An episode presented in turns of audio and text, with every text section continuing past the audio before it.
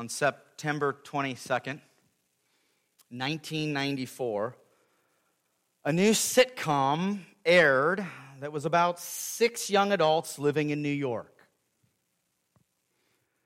And these relatively unknown actors and actresses became overnight stars portraying the ins and outs of the life and friendships of these six characters that I'm going to name: Chandler, Monica, Rachel, Phoebe, Ross, and Joey.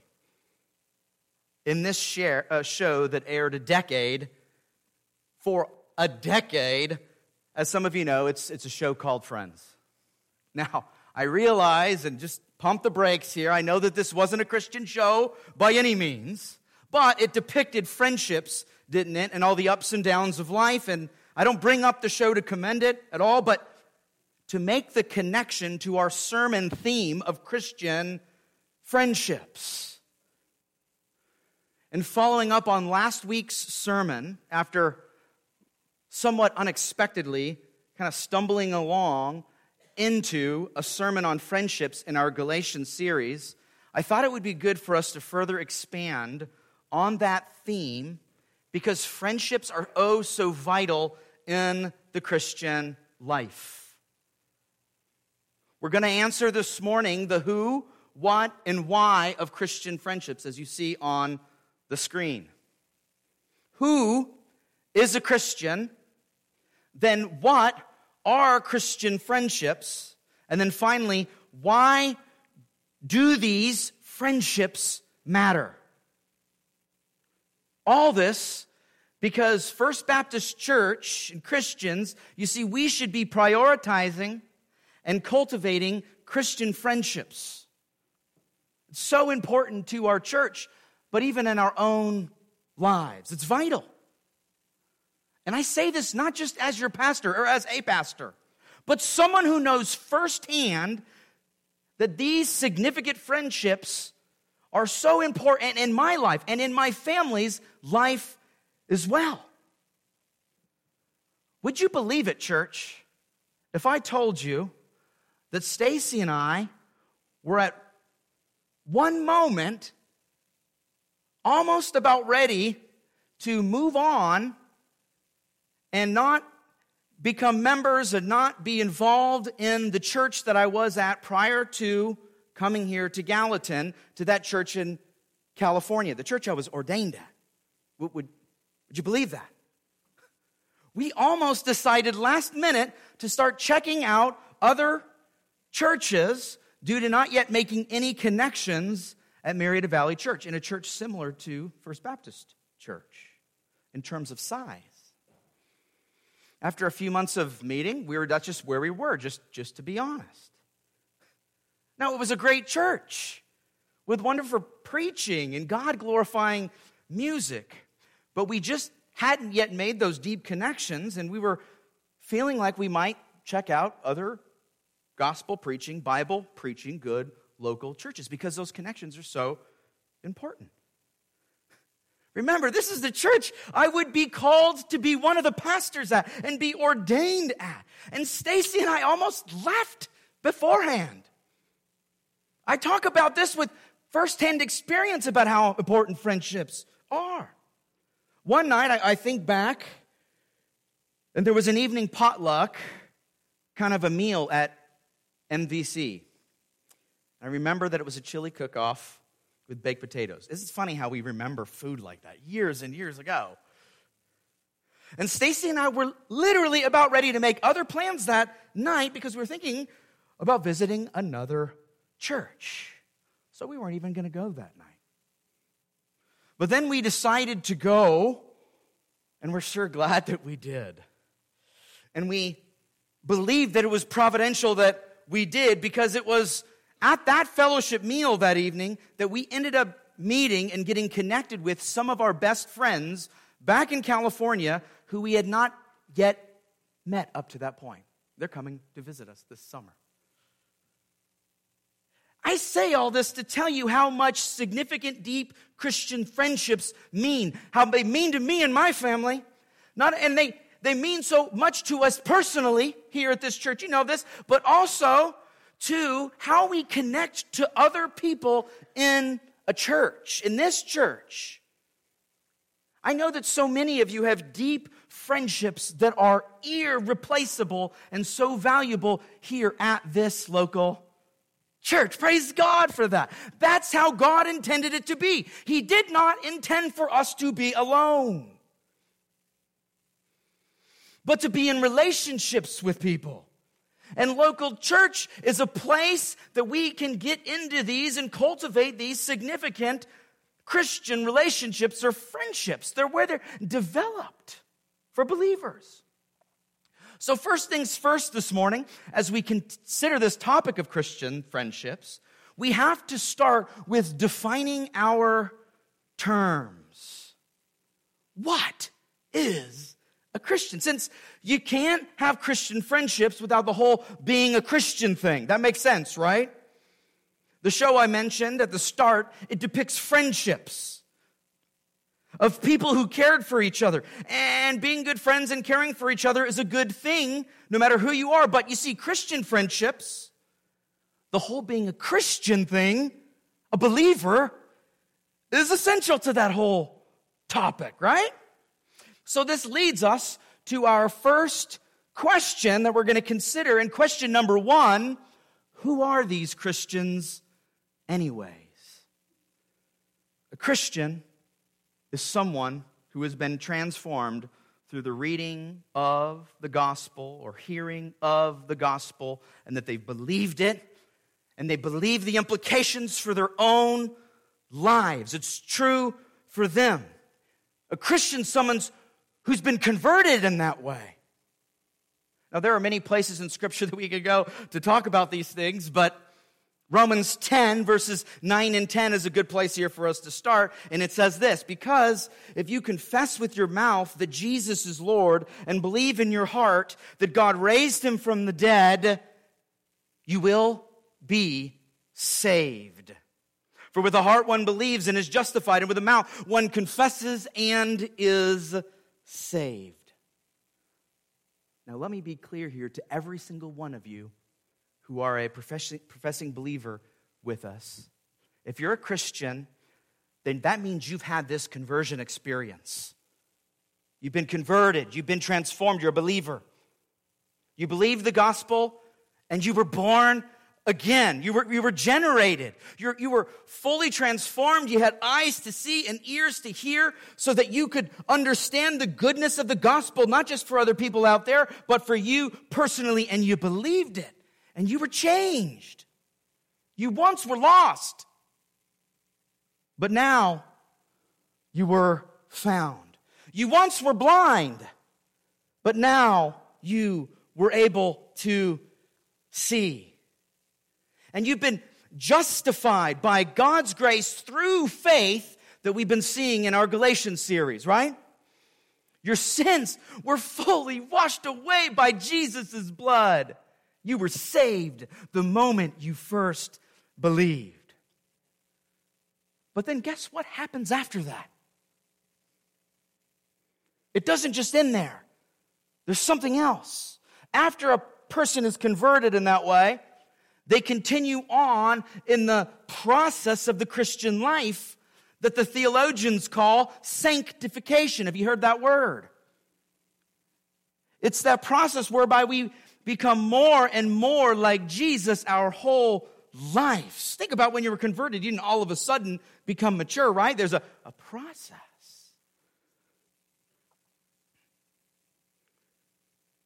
Never attaining perfection in this life, this side of heaven, never being perfect, but growing as Christians, little by little, leaps and bounds and ups and downs, all the way until our very deaths. But let me warn you, church, if you meet someone, or if you are someone who has no growth in your Christian life, no spiritual life that's evident, not even one step forward and four steps back, or like two steps forward and ten steps back, not, like, not even like a little bit of teeny, teeny, light, small growth, if there's nothing there,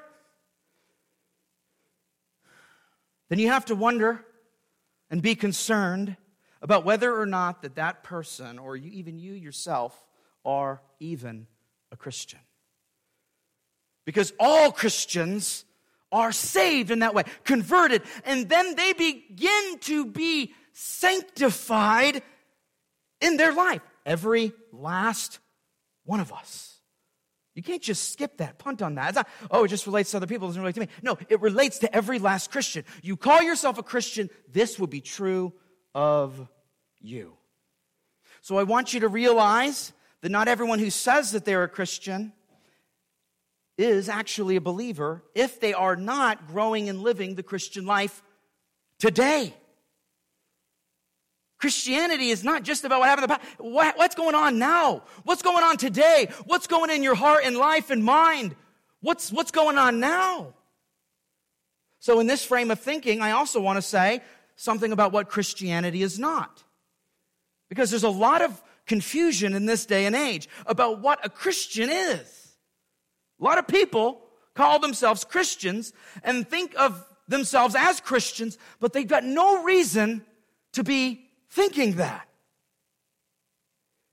A Christian is not someone who just says a prayer and walks an aisle and then fails after that to show any signs of subsequent transformation after that supposed moment of belief. Now, don't get me wrong. Christians will say prayers, and Christians will walk aisles or believe the gospel in their seats, or believe the gospel when they're talking to someone on the street and they're converted, or believe the gospel when they're reading the scripture. Christians will have uh, those types of things initially. That's not the problem. I mean, every Christian's going to have one of those conversion experiences that could tie to all of those things. So don't get me wrong there.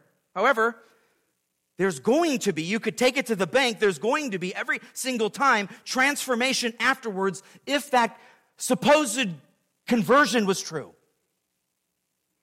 Christians are going to then believe and be baptized and get involved in a local church and continue in the faith.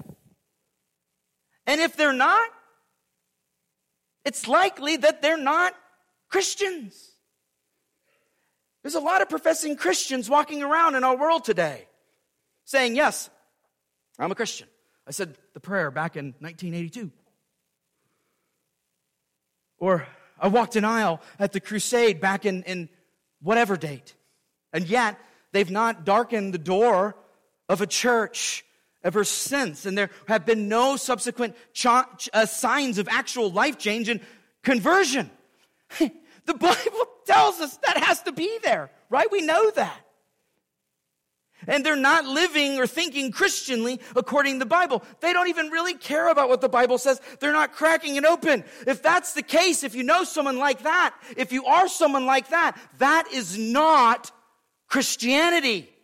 Not at all. Consider the sober words from the Sermon on the Mount in Matthew chapter seven and twenty-one to twenty-three. We looked at this some months back when we went through the Sermon on the Mount. It says this, the Mount says this, not everyone who says to me, Lord, Lord, will enter the kingdom of heaven, but the one who does the will of my Father who is in heaven.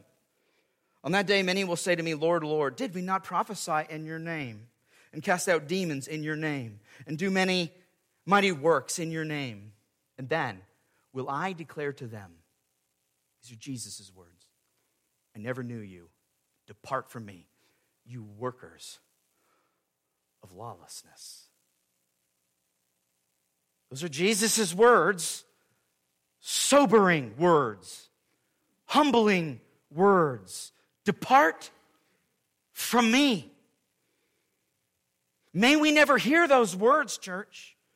May we be sure that we're genuine, church. These were people who were casting out demons and doing things in the name of Jesus. They were doing religious things, and yet Jesus tells them that he never knew them. So we have to have a category in our minds of someone who has a profession of faith that isn't truly a Christian. It's just biblical. Because there are lots of people who have professed Christ at one time or another, but are right now not living at all like a Christian at all. Just evidence that they're likely not Christians. And we have to think clearly about it, even at our church, especially at this church. We need to think clearly about these things. And to that end, I turn us to a book by Mike McKinley titled, Am I Really a Christian? This is a book put out by Nine Marks Ministry, a really good ministry. And I read it over a decade ago when I was in Kentucky for seminary. Not, I didn't read it for a seminary class, but I read it with a brother in my church who was struggling with whether or not he was truly a Christian, based on to the serious and heinous sexual sin that he had fallen into, that he was getting entangled with, and he was doubting at that moment whether he was even a Christian. He didn't know. He was struggling. So me and this brother picked up this book, and we went through it chapter by chapter. I thought it was really helpful. And just by the way, that Christian friend of mine is still a believer to this day. Praise God, the Lord kept him and, and encouraged him in the gospel and, and, and spurred him on in the faith. So this is what I'm going to do this morning. I'm just going to go through a few of these chapters here on this point here. And just the chapter headings, just read the chapter headings and say a few words on them because I think they're really helpful and you can see them on the screen as well. Chapter one, the title is this: You are not a Christian just because you say that you are. Now, to be clear, everyone who is a Christian will say that they are a Christian. So don't get me wrong. Believers will say that they're Christians and have a profession of faith. But the point here that he's getting at in that chapter is that not everyone who says that they're Christians are truly converted Christians. People do have false professions of faith. My own testimony fits this category as someone who had a profession of faith and even was baptized falsely at ten years old, but it wasn't until I was eighteen that I was converted and I believed the Bible. I had a false profession. People have false professions. So just because you say it doesn't necessarily mean that you are. That makes sense? Chapter number two. You are not a Christian if you haven't been born again. This is really what we just already discussed before, that anyone who is saved will have a new heart. Nicodemus comes to Jesus, as we see in John chapter three, and Jesus tells him that you are not a Christian unless you're born again. Don't you get it? You're a religious teacher. You can't be a Christian unless you're born again. Spiritual transformation is a must, and if you don't have that, you're not a Christian, right? Chapter number three says this: You are not a Christian just because you like Jesus. Lots of people say that they like Jesus and they pay lip service to Jesus. You see it all over on interviews on T V and all various types of people saying that they like Jesus. Uh, people getting the shirt. I don't know if you've ever heard of this one, but there's a shirt. This is Jesus is my homeboy. That was popular at one point. People make jokes about baby Jesus or say that they like Jesus, but just because someone says they like Jesus, it doesn't make them a Christian. We need to think clearly about this. Is it in your category and in your thinking that just because someone thinks that Jesus is cool or great, does it make it automatically true that they're a believer themselves? Of course, those of us who are saved are going to like Jesus, right, and think he's great, but not everybody who says that is saved, right? You, you get that point. I think we've, we've covered that a little bit. Chapter four says this: You are not a Christian if you enjoy sin. He clarifies in this chapter, of course, that nobody sins unless there's an allure to it. There's an attraction to it. It's not that you might not fall into the fleeting pleasures of sin. He's not saying that if that happens for you that you're not a Christian. Because if that's the case, every last one of us wouldn't be a Christian. Every last one of us would be going straight to hell. It's not, it's not just if you have an allure to sin. What he's getting at is that if you're wholly given over to sin by blatantly pursuing and with reckless abandonment, without any repentance, without any battle, without any fight against sin, then he's saying, then you're not a Christian. That's the point there in that chapter. Chapter five says this: You are not a Christian if you do not endure to the end. Sounds pretty basic, right? If someone says that they're a Christian at one point and then later goes off the deep end and have no sign of conversion of Christianity for the rest of their lives until their death, then that's an evidence not that they're Christians because they had some profession of faith way back when, but it's more of an evidence that they are not Christians, because Christians, you see, they continue in the faith. That is literally what a Christian does. Not on their own strength, but with the help of God. When God's doing a work, He keeps that work going. It's called eternal life for a reason. It doesn't just fall away after a few months or years. Chapter six, you are not a Christian if you don't love other people. We saw this in our First John series. In the first series I preached here in twenty twenty. The evidences of genuine Christianity. The false evidence, someone who says that they love their brother and yet they don't show it and they don't do anything, they don't say it, they don't act like it. Then John tells them that they're basically liars and that the truth is not in them and it's all lip service and they're just a bunch of fakes. If you don't have any love in your heart for other Christians or other people, you're not a Christian. Chapter seven, finally here, you are not a Christian if you love your stuff. If you are enslaved to the idolatry of your things and given over to worldly pursuits of your stuff, then the Bible warns you that you may not be a Christian. It's all over the scripture, warnings about that, if you fall into that category. So those are seven quick diagnostic chapters. Uh, he goes on in a few more chapters at the end of the book uh, to further drive home this point that not everybody who says that they are a Christian are Christians. We must think clearly about this. So now that we just considered in our first point what a Christian is and isn't, this leads us now to our second question about Christian friendships. And question number two, what are Christian friendships? What are they? Let me start right off the bat here and say that Christian friendships are not simply people getting together who happen to go to the same church. It includes that. But we got to say more about what Christian friendships are. Christian friendships are, positively speaking, intentional relationships centered on the shared experience of initial gospel transformation. So when somebody is converted or justified, sinners, they've had their sins freed and washed away as they've believed, and then lives that are continuing to be transformed by in, in their sanctification to be more like Jesus in the Christian life. So Christian friendships meets at the fact that we are Christians together. That's the whole idea. Our Christianity is what bases, it what pulls us together as friends in this Christian friendship.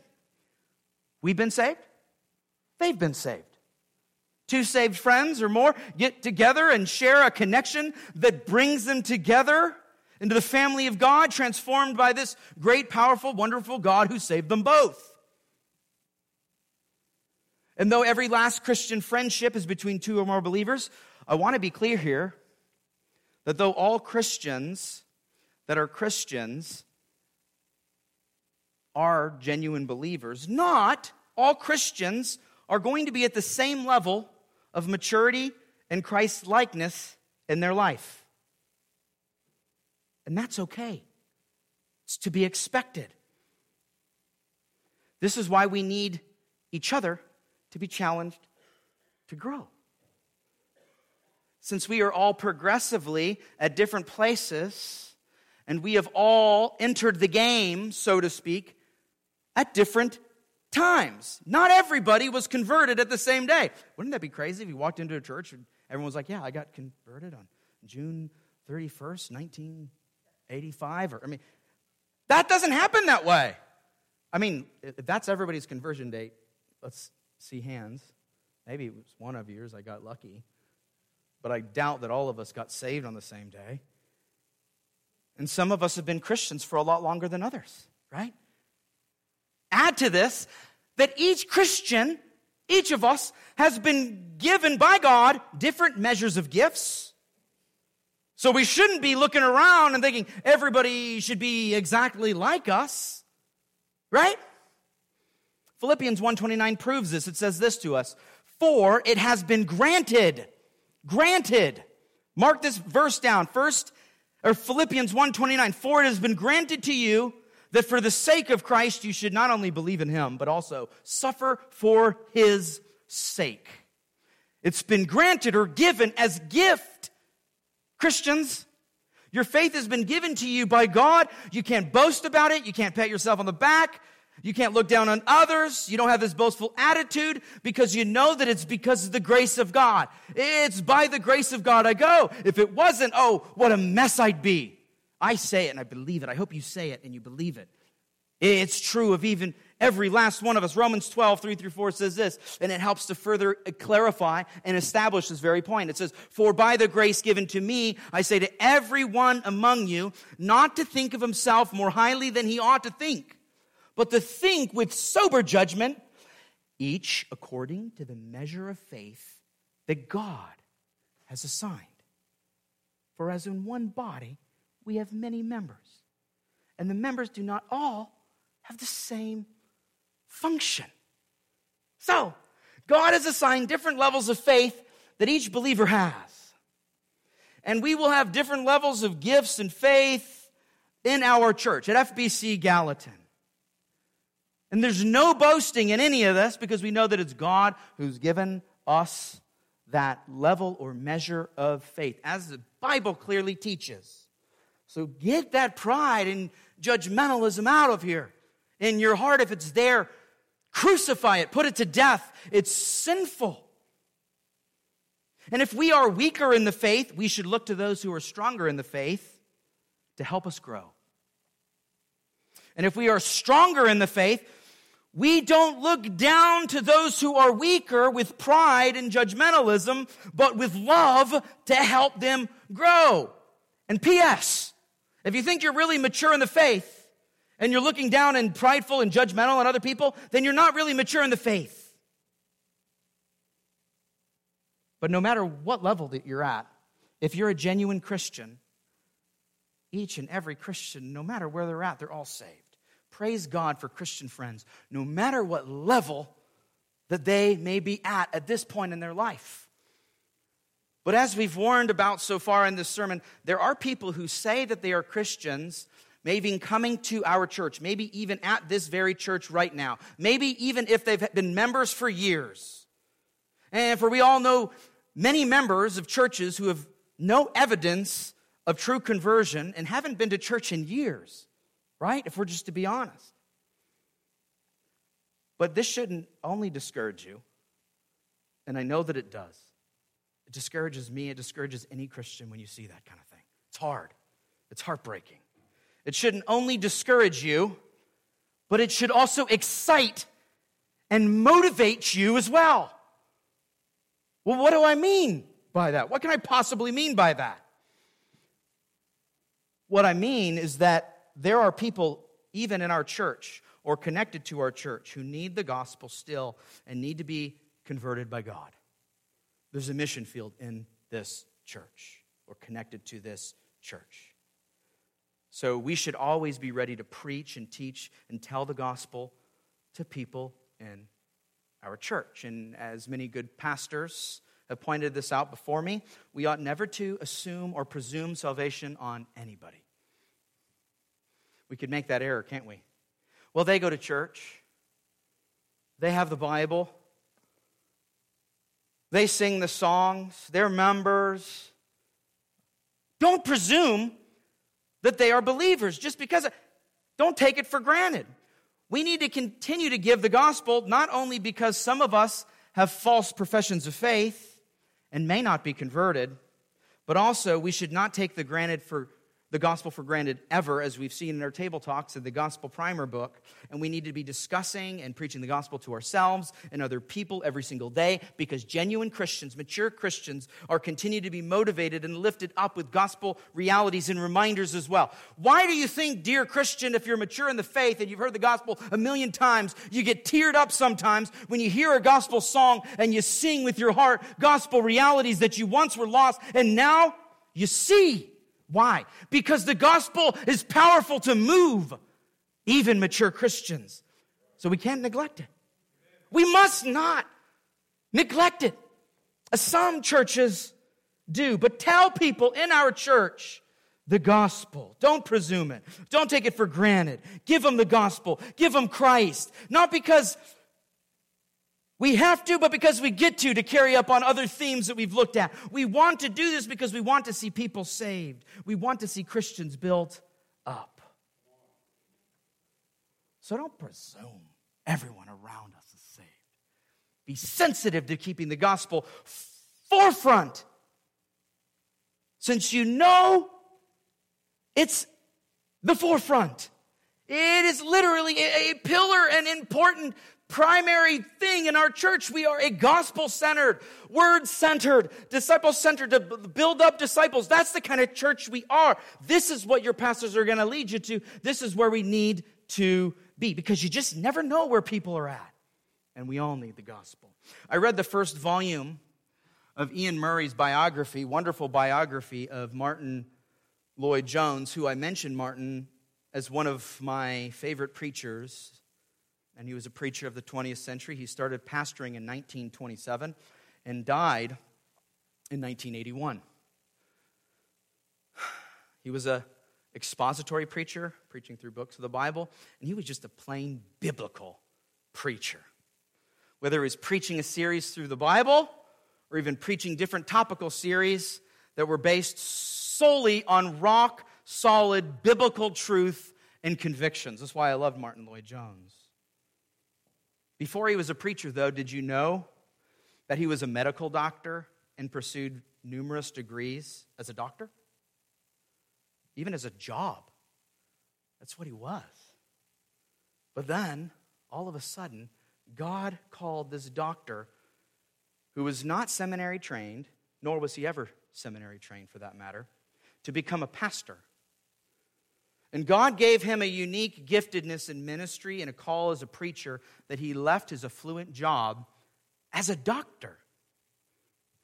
And oh, I will never forget the words that Ian Murray shared in his biography, and I'm going to paraphrase it here.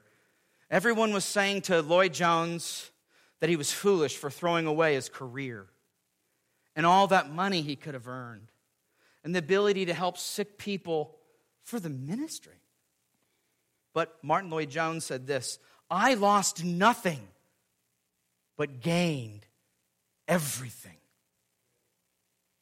And to not to slight anyone who works as a doctor or in the medical field, since that is a very noble calling and much needed. Lloyd-Jones would agree with that statement. But, but, but he said that he was realizing for himself that he, he saw that he was helping people who were dying and sick to get well, so they can get right back out into the game of sin and unbelief and deadness that they were in prior to coming to him.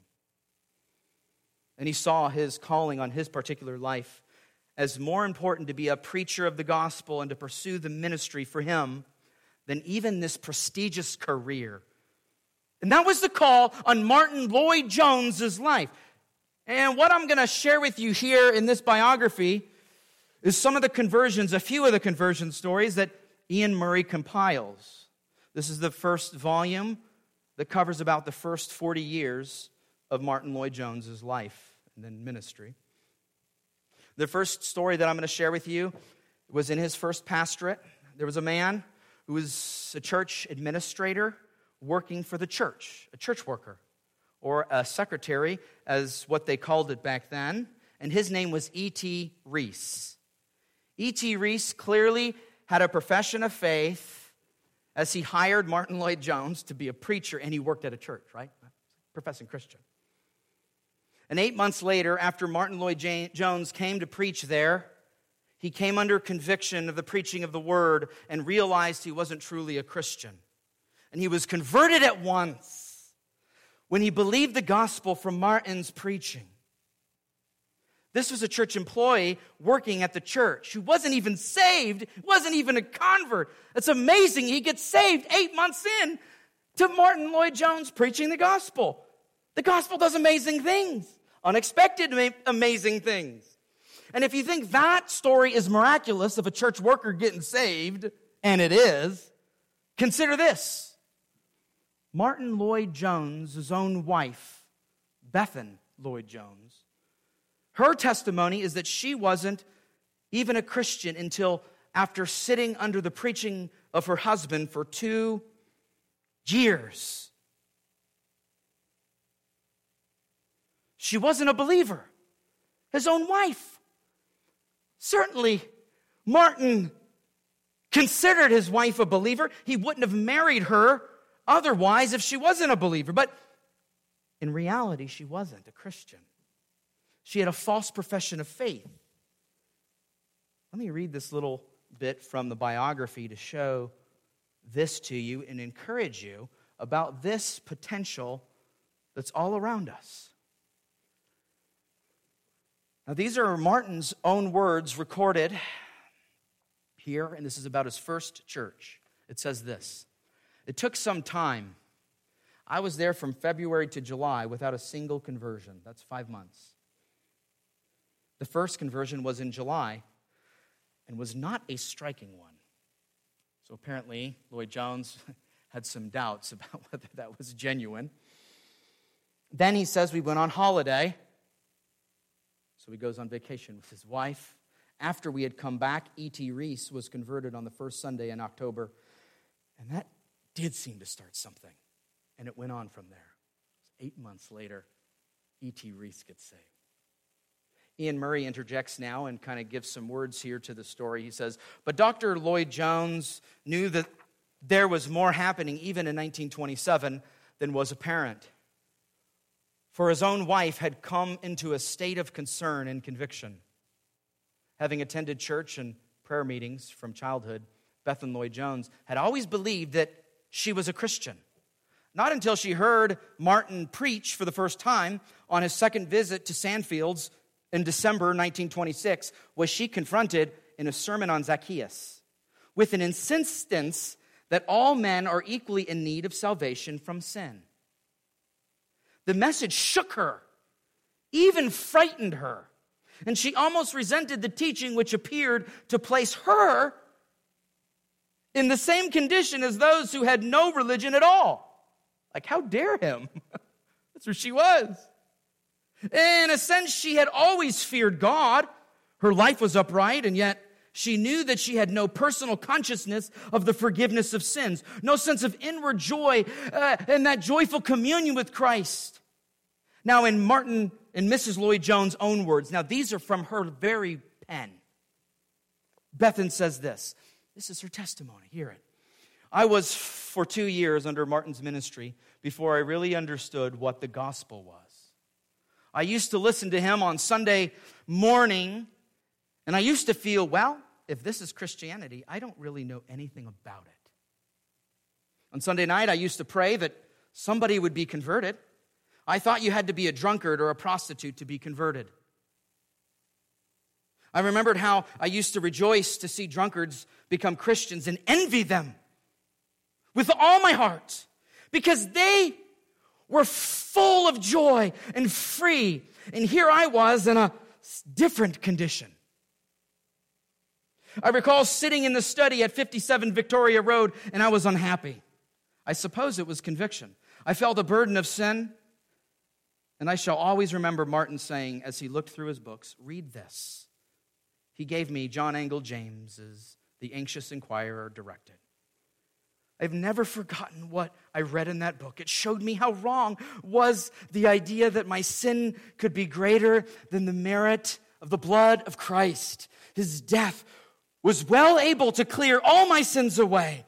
There at last I found release, and I was so happy.'" You never know if there's a Bethan Lloyd-Jones at our church or in our community or in your family. Even if they have a profession of faith, you never know. So don't take it for granted. Preach the gospel to everyone. Share the gospel, bring it up, share how it transforms your life, share why you love it, share the content of the gospel to everyone, even in your church family, even in your actual family. Don't assume that anyone's saved just because they say it, but realize that everybody needs to continue to hear and be encouraged by the gospel. Jesus died for your sins according to the scriptures. He was buried and he was raised three days later according to the scriptures. Say it. Glory in it, love it, pray it, put it before people all the time. They need it. This leads us to our final point. We answered the questions of who and what Christian friendships are made of. So now we move on to our final question and number three. Why do these Christian friendships matter? Or what should we actually even be doing with our Christian friends to begin with? I'm going to close here with nine really, really quick points about Christian friendship to and for one another. So let's drive through these realities so that we can be encouraged in the Christian life. Tip number one. Christians hang out. This doesn't seem very spiritual, does it? They hang out, even in casual settings. We go to Bulldog or other sporting events together, or we watch games on the T V, maybe the Super Bowl, maybe the World Series, or maybe any other game in between. Or we go to each other's houses to spend time. Some of us go on vacations together, or we go out to see a movie, or we go over to see a movie, or we go to the park. And we have meals together. Or we go to coffee together, as some of the ladies do at Corner Cafe, right? They do things that hang out. Even in casual settings. In the New Testament, you see Christians eating meals and doing things together regularly. This is an important part of Christian friendships that we see, spending time actually together. In fact, all the other quick tips that I'm going to give depend on this very point. You can't be doing any of these Christian friendships without even showing up and actually spending time with other people. And not only in these informal settings, we also spend time, more than hanging out, in informal settings in our church when we gather for our Bible studies and worship service and evening prayer services and monthly members meetings or other ministries like Pioneer Club or youth group or V B S or Table Talks, and then all the ones that I've missed, they add to that in informal settings and, and at our church building even. Tip number two, Christians encourage each other with the Bible and the gospel.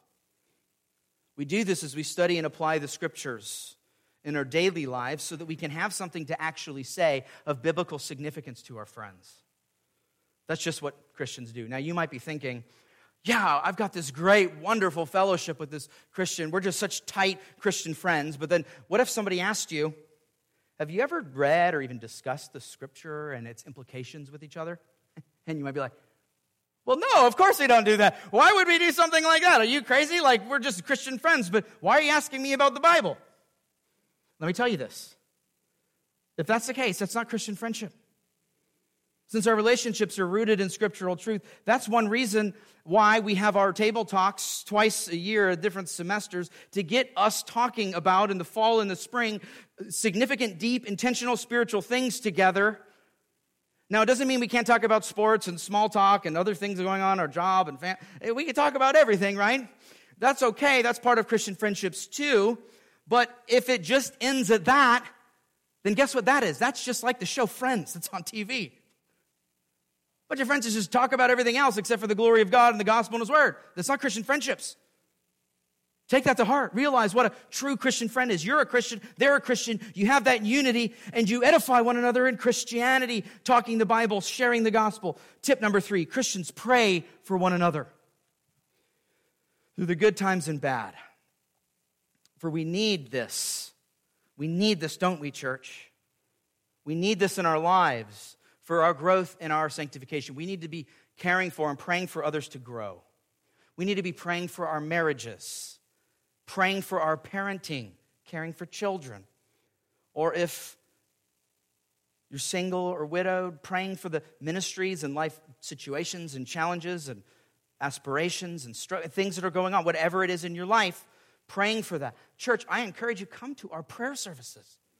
It's an intentional time when we can pray together, pour out our hearts about our families and our, our marriages and things going on in evangelistic conversation. We pray together, church. I want us to get excited about these realities. We, we intentionally do that because it's so important, because you know what? That's what Christians do. Tip number three, Christians care for the practical needs of each other. Someone has a baby, people are helping them with meals or throwing a shower. Thanks for that, by the way. That was a blessing. That was encouraging to our family. Someone's in the hospital or coming home. People are praying and caring and checking up on their friends or signing up for a meal train if it's requested, or if someone's uh, having a financial difficulty, we think about how we can care for them because we love our Christian friends. We want to be there. We don't just leave them out to dry. We want to help them. Or if you need a repair or help with things and broken down, these are things that I've needed help with before, and I've had good Christian friends. Back in California, I remember Pastor Scott coming on the side of the road, helping us out of a sticky situation that I didn't know how to get it. All of our cars parked in the car and cars zooming by on this tight corner, and I didn't know what to do. I called my Christian friend, and the brother helped us out of a sticky situation. It's what Christians do. We care for the practical needs. We're there for each other. We love one another. We meet those different needs. I mean, Christians care for orphans, uh, right, through adoption and foster care. Some will do that. Others will care for the yard work of widows and widowers who might be struggling and needing help. It's just what Christians do. There's so much more that we can add on this category, but that's what Christians do. Tip number five, Christians mourn and rejoice with each other because we're family. There's a kind of solidarity with family, right? When someone's going through suffering or something difficult in life, we don't just go on with our day laughing about what's going on, having a good old grand time, ignoring their pain and suffering of brothers and sisters in Christ. No, we mourn with them. We suffer or care for them. Then on the flip side, if someone gets a promotion at work or gets a new job, or if things are flourishing on the farm, or if someone has a really good week and everything's going really well in the home, raising kids, we rejoice with them. Praise God. Glory to God. Or if it's a really hard week and everything's falling apart, things seem to be going terrible in the home with the kids that week, we, we were struggling, someone might be struggling, another Christian friend could mourn for, with them, pray with them, care for them, encourage them. That's just what Christians do. Tip number six, Christians admonish one another out of a humble care and concern, both for doctrinal or theological reasons as well as for moral reasons. Reasons. We care for each other and we admonish one another and we warn each other. When things seem to be a little off, sometimes you can tell by their Facebook posts or the books that they're reading or that the way that they're acting or maybe by their non-attendance at church, uh, that there's just something going on. You pray for them. You ask them how they're doing. You don't gossip about them. You go to them. You encourage them. You tell them that you're there for them. You pray. You care. You warn. You, you point them in the right direction because sometimes when people are going through terrible things, they don't even know where to go. They don't even see it themselves. Sometimes they need a, a faithful friend, a Christian brother or sister like we saw in our sermon last week, to speak the truth to them in love. And let me encourage you, if you're a Christian, you should want that at our church. That's what a benefit of even being a member of a church, that you have the accountability and oversight of shepherd or pastors according to Hebrews thirteen. And then you have the mutual care and accountability and love from other members who are all in covenant to one another. So we should want that kind of thing here at this church. You should want it. We should want it. Why? Why? Hebrews thirteen, mark this down. I mean, sorry, Hebrews three, mark this down, verses twelve through thirteen, or move, turn in your Bible. It says this, "Take care, brothers, lest there be in any of you an evil, unbelieving heart, leading you to fall away from the living God. But exhort one another every day, as long as it is called today, that none of you may be hardened by the deceitfulness of sin." We need each other, church. Because we can be hardened by sin's deceitfulness. Why? Because sin is deceitful, right? We know this. We need each other to encourage each other to continue on in the Christian life. Tip number seven. Christians repent to one another when they sin. They repent to one another. And guess what, church? Christians actually also forgive one another when they're sinned against, even though that's so foreign in our culture today. Our world is all about justice, personal justice, not the justice of God, but their own justice. And many in our day are unforgiving people, never ever seeing their own sin and repenting, only seeing the the the, the log in, in other people, or the speck in other people's law, uh, lives, and missing the log in their own. They're they're not humble, but they're always unforgiving. They're proud, and they don't recognize sin and ever repent. But you see, Christians repent of their sins, and forgive each other. As Matthew eighteen says, when someone sins, we go tell our, our, our, their faults to them, and we deal with it directly, not gossip about it. And Ephesians four thirty-two says this, Ephesians four thirty-two, be kind to one another, tenderhearted, forgiving one another, as God in Christ forgave you. It's what Christians do. If Christians have been forgiven much, they are willing to forgive others and even to repent as well for sins that they do against them. And there's forgiveness and reconciliation. That's what Christians do. Tip number eight, Christians edify each other with their spiritual gifts. First Corinthians fourteen deals with spiritual gifts of, of tongues and prophecy and, and the, just the topic and theme of spiritual gifts in general. And good Christians differ about how, you know, these particular gifts may or may not work or may or may not continue or cease, these things like that. But wherever you may be at about those types of spiritual gifts or spiritual gifts in general, we all ought to agree that believers are given spiritual gifts for the primary reason of edifying one another in the church, for the building up of the church. It's why our kind of mission statement is glorifying God by building up and reaching out. It's what Christians do. We edify each other with our spiritual gifts. And tip number nine, and finally, Christians pursue the Great Commission together. We talk about our neighbors and coworkers and unsaved family members and friends that we're having conversations with, not in a gossipy way, but in a way with hearts that care for the salvation of unsaved people in our lives that we care about and know. And we pray for each other, and we pray for the lives of our friends uh, that they might be saved. We pray about those work situations that we might discuss with an unsaved coworker, and we pray for each other in that. We pray for family members or neighbors or or, or whoever, or even a spouse. We pray, or kids. We pray for them all, and we come alongside as teammates in the mission field of life. And we go to events and we go over to a, a, a, a, a, the home or something where unbelievers and believers might be there. And it's on our radar to be in the Great Commission together, encouraging one another, bringing the gospel, telling the gospel, encouraging people with the gospel, because we're in this whole Great Commission thing together. And how many of you have children or no children in other homes in this church? Do you realize that there is a prime mission field in each and every one of our homes? Parents, there's a mission field. Others need to be encouraging people with children, praying for them, praying for their kids, being an influence, as we've seen in children's discipleship series, uh, sermons in the past. We, there's mission everywhere. Pray for it, be about it, encourage one another in these things. Why? Because that's what Christians do. So now that we've looked at what a Christian is and isn't, and what even Christian friendships are, we even just looked at why they matter, right? With these quick nine tips that Christians do together in these significant Christian friendships. Let me just say now, church, in closing, that we live in a day and age when people can stay home and even now watch on their devices church services, especially even after the pandemic, right? Not to mention, we can easily throw on the best preachers wherever we're at, or our favorite Christian resources and songs and things of that nature, and we can get all that stuff without ever leaving our house and going to a local church to be with people at all. We just can. We all know this.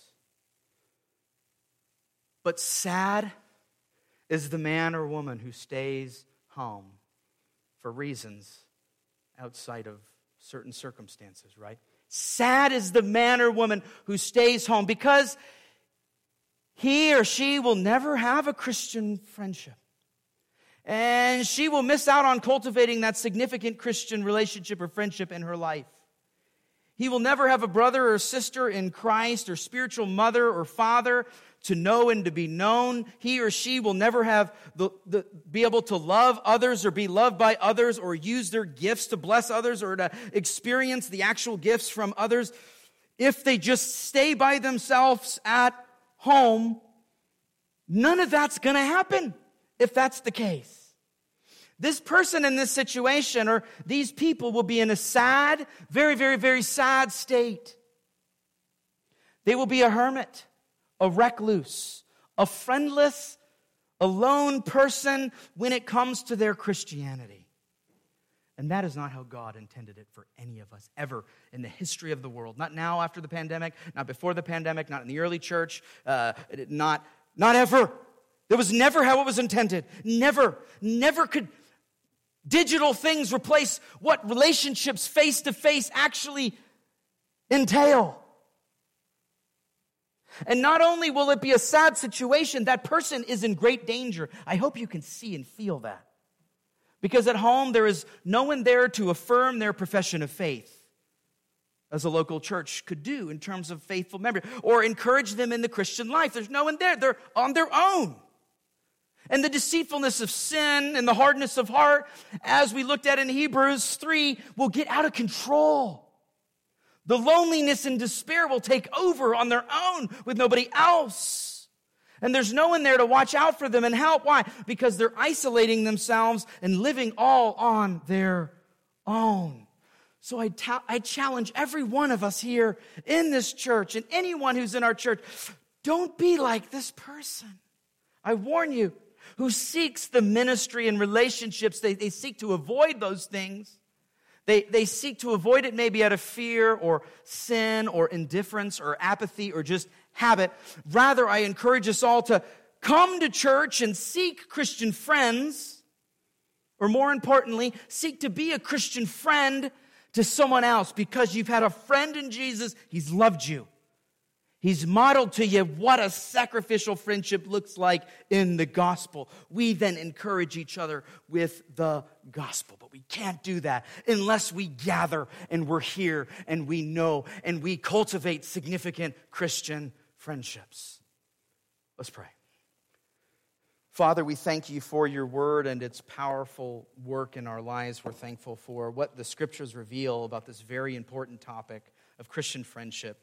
Help us all to really believe these things, not just to say that we believe these things, but lean in and actually show it by our life and practice and our pursuit of these Christian friendships. We say this in Christ's name.